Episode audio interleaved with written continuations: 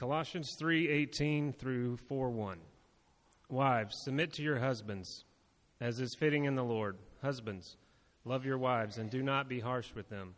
Children, obey your parents in everything, for this pleases the Lord. Fathers, do not provoke your children lest they become discouraged.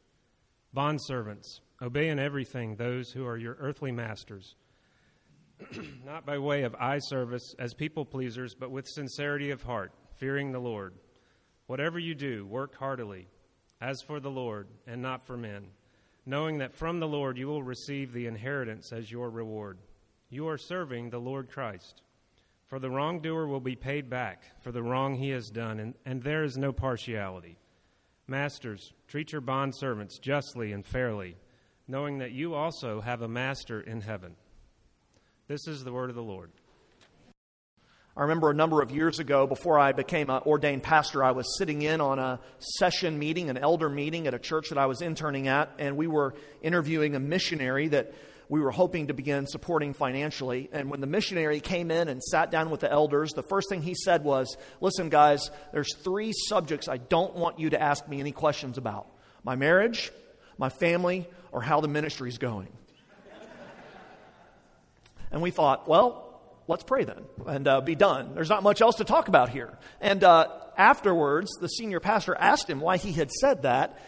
And he said, It's because these are the most sensitive areas of my life, and they're not going very well right now. And it's actually very common with missionaries that they don't really want you to ask them about those things. You know, that struck me. It stuck with me. It's been almost 15 years now. I think he's right that those are the most sensitive areas of our lives. But I think we also have to ask ourselves a question and be honest with ourselves this morning. Is the gospel impacting those areas of our lives or not? And if it's not, that's probably an issue because those are the nuts and bolts of the Christian life. That's what Paul covers today. We're still working through the practical implications of the good news of Jesus. Paul laid that out for us in Colossians 3, the first four verses. And he says that we are united to Jesus. And the rest of Colossians is really Paul saying, since we're united to Jesus, here's how that should make a difference in the reality of your daily existence. He tells us to put off the old self and put on the new self. And now he applies that truth to the normal, common areas of our lives to marriage, to family, and to work. Really, Paul speaks to six different people groups here that undoubtedly encompass every single one of us here this morning to wives and to husbands, to parents and to children, to employees and employers. And here's the thinking of the apostle. If it's true that we're, that we're so wrapped up in Jesus, that what is true of Jesus is true of us, if that's true, if our identity is so tied to and secured in Jesus, then it's going to show up in these parts of our lives. If what's true of Jesus is also true of us, then our most fundamental relationships and responsibilities are going to be impacted. And so, right at the very beginning, I want you to ask yourself silently how is the Holy Spirit leading me? How's the Holy Spirit right here, right now, because He's here right now, how is He leading me this morning to consider my life through the prism of these key relationships and responsibilities? And not to be too blunt, but here's a preview. If the gospel isn't impacting areas as basic as these, if the gospel isn't impacting areas as basic as these, we have little reason to believe that the gospel is impacting us at all if your spouse doesn't see change in your life as a result of the gospel, if your children or your parents don't see change in your life as a result of the gospel, if coworkers or subordinates or bosses don't see change in your life as a result of the gospel, then guess what, friends? There's probably no change as a result of the gospel. Uh, remember last week I talked about this combustion cycle that's at work in the life of a Christian's heart. The combustion cycle is the engine that drives change in our lives. And the combustion cycle is really two parts it's faith and repentance. It's faith and repentance. And if those things are active in your heart, if they're active in your life, there's going to be change. There's going to be transformation over time. But if those things are not active in your heart on a daily, weekly basis, then change is going to be stifled. And so I want to summarize the main teaching points with that introduction in this way The power of the gospel must affect our most important relationships and responsibilities if it's going to affect us at all. That's the key thing for you. And I think summarizing what Paul's teaching. The power of the gospel must affect our most important relationships and responsibilities if it's going to affect us at all. So let's look at three of those relationships marriage, family, work. Okay, you ready? Because even if you're not, we're going. Catch up. Let's go. Here we go. Part one marriage. Marriage. That's what Paul talks about in verse 18 and verse 19. The gospel affects our marriages. If we're putting on the new clothes of our graciously gifted identity in Jesus, and if we're putting off our old selves, it will cumulatively change the way we interact in marriage.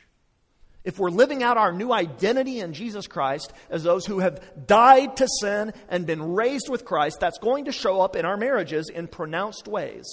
Look at how Paul says it. Verse 18, he first addresses wives. He says, Submit to your husbands as is fitting in the Lord. Now, obviously, that command, submit, is a controversial one. Some of you probably bristle at hearing a white male talk to you about submitting. But we need to ask what it doesn't mean and what it does mean to submit. Let me tell you this, ladies. Submission, listen, submission does not mean that the wife gets no say and that the wife gets no vote. It doesn't mean that the wife owes unconditional obedience to her husband. In fact, if your husband violates God's law, you're supposed to rebuke him and call him to repentance. Submission does not mean that the husband is in any way superior or that the wife is in any way inferior in worth, dignity, ability, or value. It does not mean that the gifts that you have, your skills, your intellect, your abilities, your gifts, can't be used to better your own life and the life of your family. It doesn't mean any of those things to submit. What it does mean is to intentionally and consciously sacrifice your will and self interest for the good of another. That's what it means to submit. To intentionally and self consciously sacrifice your will and self interest for the good of someone else, in this case, your husband. It means that when you get married, ladies, you're being called to give up your rights to ultimately make your own decisions. You're surrendering your independence. Your life is no longer a solo, in marriage, it's always a duet. Paul says, Submit to your husbands. And then he says to husbands, verse 19, Love your wives. Love your wives and don't be harsh with them. In Ephesians chapter 5, Paul fills out that command to husbands further love your wives. And the basic idea behind love is very similar, actually, to the basic idea behind submission. Love involves and requires self sacrifice. The love of a husband for his wife is not a matter of saying, I love you, and then doing whatever you want, guys. It's a matter of placing her interests, needs, and priorities ahead of your own. Bryan Chapell, uh, former president of Covenant Seminary, summarizes like this He writes, Both loving and submission are not calls to be less than you are. They are calls to fully use your gifts, time, energy, etc., for the good of another not for self glory.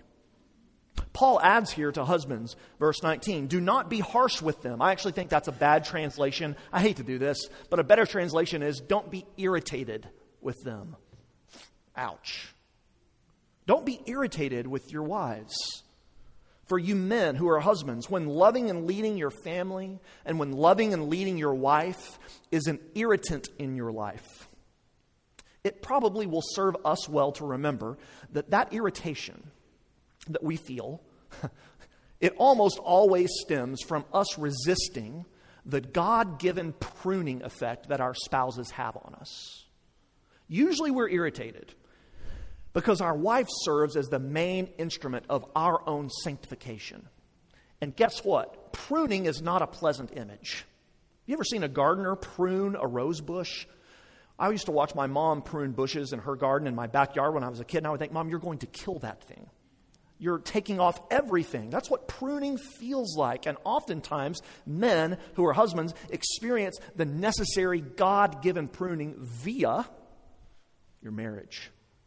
And our irritation typically stems from resistance to that. God has called your wife to be an instrument of sanctification in your life. She's one of the main ways that God is going to rid you of your own self will and rid you of your own self centeredness. Paul's teaching us here that the wife is to give herself up for her husband, the husband is to give up himself for the wife because Jesus gave himself up for us. So here's a primary piece of application that probably none of us want to hear, but that's why it's in the Bible.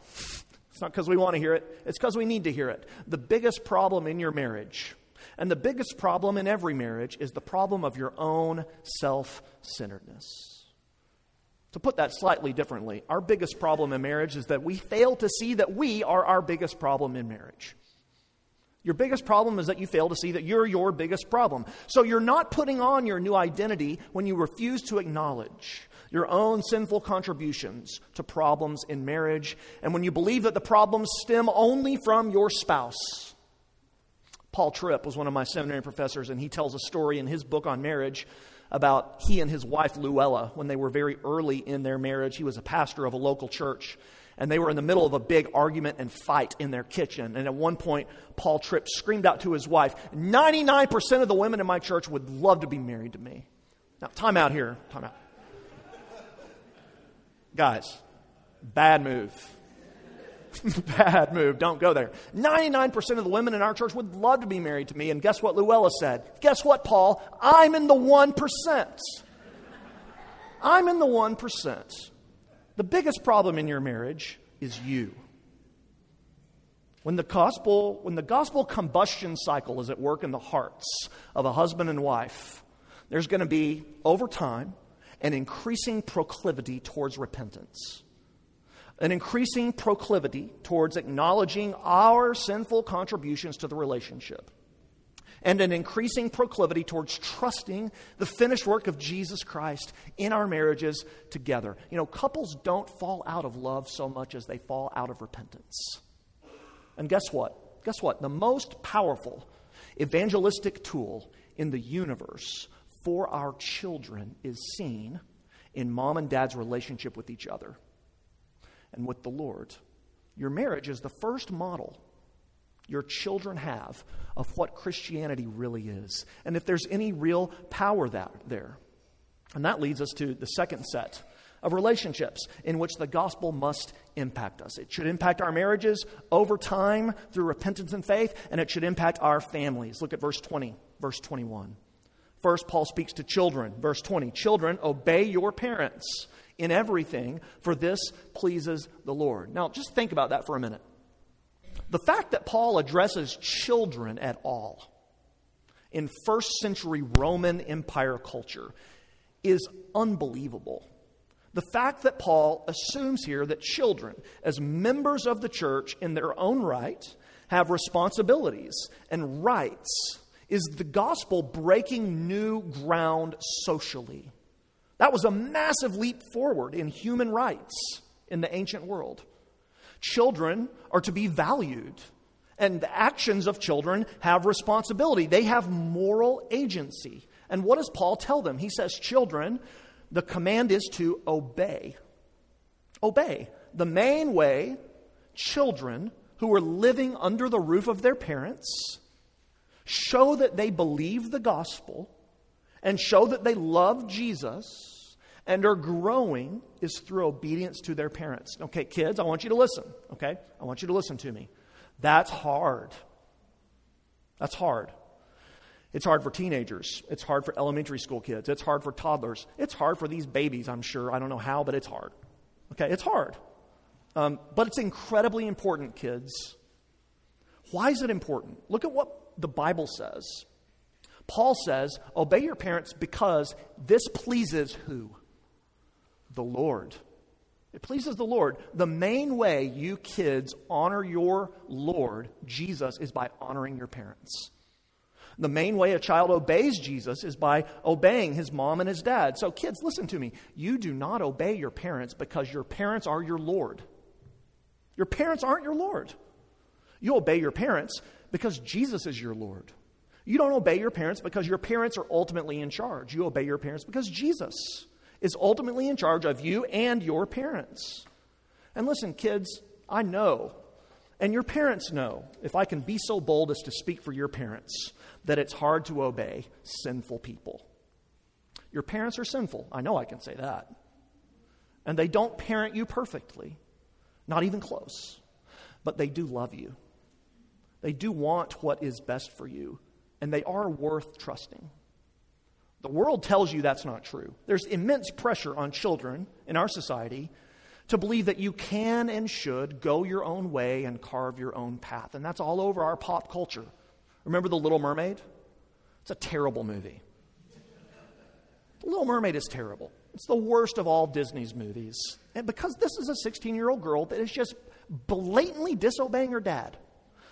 Her dad says, Don't go up to the surface and have contact with those humans. They're fish eaters, right? And Ariel says, Forget you, Dad. I'm carving my own path. I'm going my own way. I know everything. I'm going to do it. And guess what? In The Little Mermaid, this is why this movie stinks. It all turns out great for Ariel. And that is, friends, not true. It's not true. When you careen your car over the God given uh, the God given barriers that are intended to serve you and protect you, it's not going to go well. When you disobey your parents, when you ignore their instruction, when you dishonor them, God is displeased with you and you are putting yourself in danger. That's why Paul says in Ephesians that this commandment to obey your parents is the first commandment with a promise. It will go well for you and you will live long in the land if you obey. So maybe, kids, the Holy Spirit is right now, this morning, calling you to repent to your parents for disobeying them and for dishonoring them. Maybe He's calling you to trust in Jesus Christ by loving and obeying your parents, not because they're perfect, because they're not, and not because they're always worthy of your love, because they're not, but because Jesus is always worthy of your love. Children, obey your parents. If the gospel is having any impact in your life, kids, that's going to be showing up more and more. Secondly, Paul says, fathers. Verse 21 Do not provoke your children unless they become discouraged. Now, that word for fathers could mean both mom and dad, but it likely, well, it certainly is prioritizing the role of the dad. So he speaks to fathers don't provoke your children. Now, what does that mean? What does it mean to provoke your kids? Well, here's what it means to provoke it means to discourage them to the point of their losing motivation. To discourage them to the point of their losing motivation. Don't discourage your kids, Paul says. How do we do this as dads? Well, you do it when you expect from your children the very things that make you proud of yourself. When you expect from your children the very things that make you proud of yourself. When I was your age, here's what I used to do. Stop doing that, Dad. That's foolish. Bruce Springsteen's one of my favorite musicians, and throughout all of his songs is his relationship with his father. And in his autobiography that he just came out with a couple of years ago called Born to Run, he writes When my dad looked at me, he didn't see what he needed to see. This was my crime. He's got a lot of songs about his relationship with his dad, who was always really hard on him. One is called Independence Day. I don't have the lyrics up there because I want to sing it for you. Not really. Not going to sing it. But I'm going to read this. Here's what he writes Well, Papa, go to bed now because it's getting late. Nothing we can say is going to change anything now. I'll be leaving in the morning from St. Mary's Gate. We wouldn't change this saying even if we could somehow, because the darkness of this house has got the best of us. There's a darkness in the town that's got us too. So say goodbye. It's Independence Day. What are we teaching our children when we do this? We're teaching them that what matters most is the honor of our family's name and not the honor of Jesus' name. Another way you discourage your kids, dads, is when we demand a level of commitment and holiness of them that we've never demanded of ourselves. It's really easy to be a hypocrite as a dad. Soren Kierkegaard, the Danish philosopher, uh, was ab- he abandoned the faith for a time because of this. He says that the worst thing is not to have a completely pagan parent. The worst thing is to have a parent who professes the faith but doesn't really believe it. How do you avoid that as a dad? How do you avoid that as a parent? How practically, dads, can we grow in grace? Well, we let the combustion cycle of the gospel work in our hearts in front of and in relationship with our kids. Confess your sin to them, repent to them, and trust in Jesus for your own forgiveness in front of them. Nothing can be more powerful than that, you see. That's when our children see that this Christianity thing isn't just a crock, but that it's real. If the gospel is having any impact, it's going to have an impact in your marriage. That's not to say you're going to have a perfect marriage tomorrow, but over time there will be change. If the gospel is having any impact, it's going to have an impact in your family, the way children and parents relate to one another. That's not to say that you're going to have perfectly obedient children tomorrow and that you're going to be a perfect mom or dad tomorrow, but it is to say that over time the Holy Spirit changes us. Lastly, if the gospel is affecting us at all, it's going to affect us at home and it's going to affect us at work. That's really what verses 22 through 4 1 are about. What's the main way the gospel affects us at work?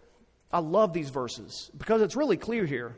The main way the gospel affects us at work is when we work hard and honestly because our real boss, our real master is Jesus. Look at verse 22. He says, We work not by way of eye service as people pleasers, but with sincerity of heart, fearing who? the Lord, fearing the Lord. 23 and 24. Whatever you do, work heartily as for the Lord and not for men, knowing that the Lord, or excuse me, that from the Lord you will receive the inheritance as your reward. You are serving the Lord Jesus.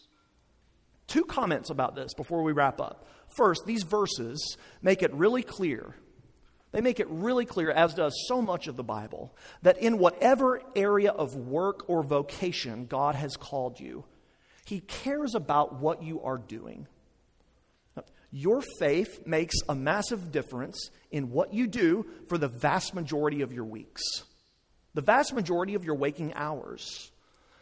Uh, Dorothy Sayers has written a beautiful little essay called Why Work. I've quoted this before, but I think this is about as best I, as I've ever heard it. So listen to what she says. How can anyone remain interested in a religion which seems to have no concern with nine tenths of his life? The church's approach to an intelligent carpenter is usually confined to exhorting him not to be drunk and disorderly in his leisure hours and to come to church on Sundays. What the church should be telling him is this that the very first demand that his religion makes upon him is that he should make good tables. What does that mean? It means that the gospel changes your work life. You work well and you work hard because the gospel is true. Jesus is Lord. So work as to please your true king. Practically, what does that mean? Here's what it means God is pleased when you physicians practice medicine with excellence and advance new research and treat patients with competence and care. God's pleased when you teachers convey to your students truth and beauty and that your students' horizons are expanded. God is pleased when garbage men pick up the trash efficiently and contribute to the good and to a good and healthy community. God's pleased when soldiers obey their commanders and work to protect and serve their nation. God is pleased when attorneys promote a just and fair society, either by defending the accused or prosecuting the guilty. God is pleased when a Starbucks barista serves each customer kindly and with patience and makes, you know, kind of decent coffee. God's pleased when uh, people in the financial sector seek to raise the value of the company for shareholders while contributing to a flourishing society. God is pleased when stay at home moms love their children and care for the needs of a family with industry and diligence and joy. Paul tells us, verse 17, whatever you do, Whatever you do, in word or deed, do everything in the name of the Lord Jesus, giving thanks to God the Father through him. Do you notice that in all these commands, the one name we see the most is the Lord? In the Lord, in the Lord, in the Lord. The Lord is everywhere in these because the Lord cares about the intimate details and relationships and responsibilities of the lives of his people. Second observation because of the gospel's impact in your life, you can be freed both from overwork and from underwork. Think about that. The main reason you work is because you believe what God has done for you in Jesus. And so everything else in your life is like one big thank you note to God. So believing the gospel frees you from overworking, it frees you from being a workaholic. It frees you from having all of your needs and desires met by your own work um, because Jesus has met your needs at the cross. It frees you from wrapping up your identity in your employment status or in what you do all the time during the week because your status rests in Christ. But the gospel also frees you from underwork. It frees you from laziness because you believe that Jesus is honored when you serve him in every area of your life, and you're no longer obsessed with having your own needs met and fulfilled by the needs of others, but the needs of others. So the gospel frees you to work hard for God's glory, and it frees you from working hard for your own glory. The point, again, friends, is that if the gospel is having any impact in your life at all, it's going to show itself up in these primary relationships and responsibilities. If the combustion cycle is at work, remember what Luther said the main thing in a Christian's life should be daily repentance. If that's happening, more and more by the grace of Jesus Christ in your hearts, if you're embracing more and more who you already are in Jesus, if you know that deep down your identity doesn't depend on how good you're doing in all these aspects of your life, but your identity depends on Jesus' great goodness for you given freely in grace, if you know that, then there's going to be change. Now, listen, I'm sure I hope, actually, I hope that as we hear this sermon, we all think, gosh, I, Sorry, I stink. I almost said it. I stink at all this. What a wretched failure. That's why we need to come to this table in just a minute and know that Jesus is for us, that Jesus meets us where we are, and that Jesus' Spirit is actually right now at work convicting us of sin that we might turn away from it and look to Him as the author and perfecter of our faith. I'm going to close with a quote from C.S. Lewis because that's always a good way to close a sermon, I think. Um, in his chapter called Let's Pretend in Mere Christianity, Lewis uh, summarizes, I think, the point of this sermon very well. Uh, listen, here's what Lewis writes Put right out of your head that Christianity is about reading what Christ said and trying to carry it out, as a man may read what Plato or Marx said and try to carry it out. Christianity means something much more than that. It means that a real person, Christ, here and now, is doing things to you. It's not a question of a good man who died 2,000 years ago. It is a living man, still as much a man as you, and still as much God as he was when he created the world, really coming and interfering with your very self, killing the old natural self in you and replacing it with the kind of self he has at first, only for moments, then for longer periods.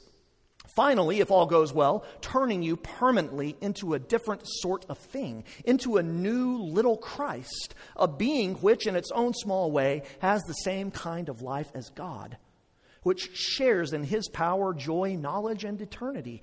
And soon we make two other discoveries. We begin to notice our sinfulness. We begin to be alarmed not only about what we do, but about what we are. And second, we begin to notice that, of course, it is God who does everything. Let's pray.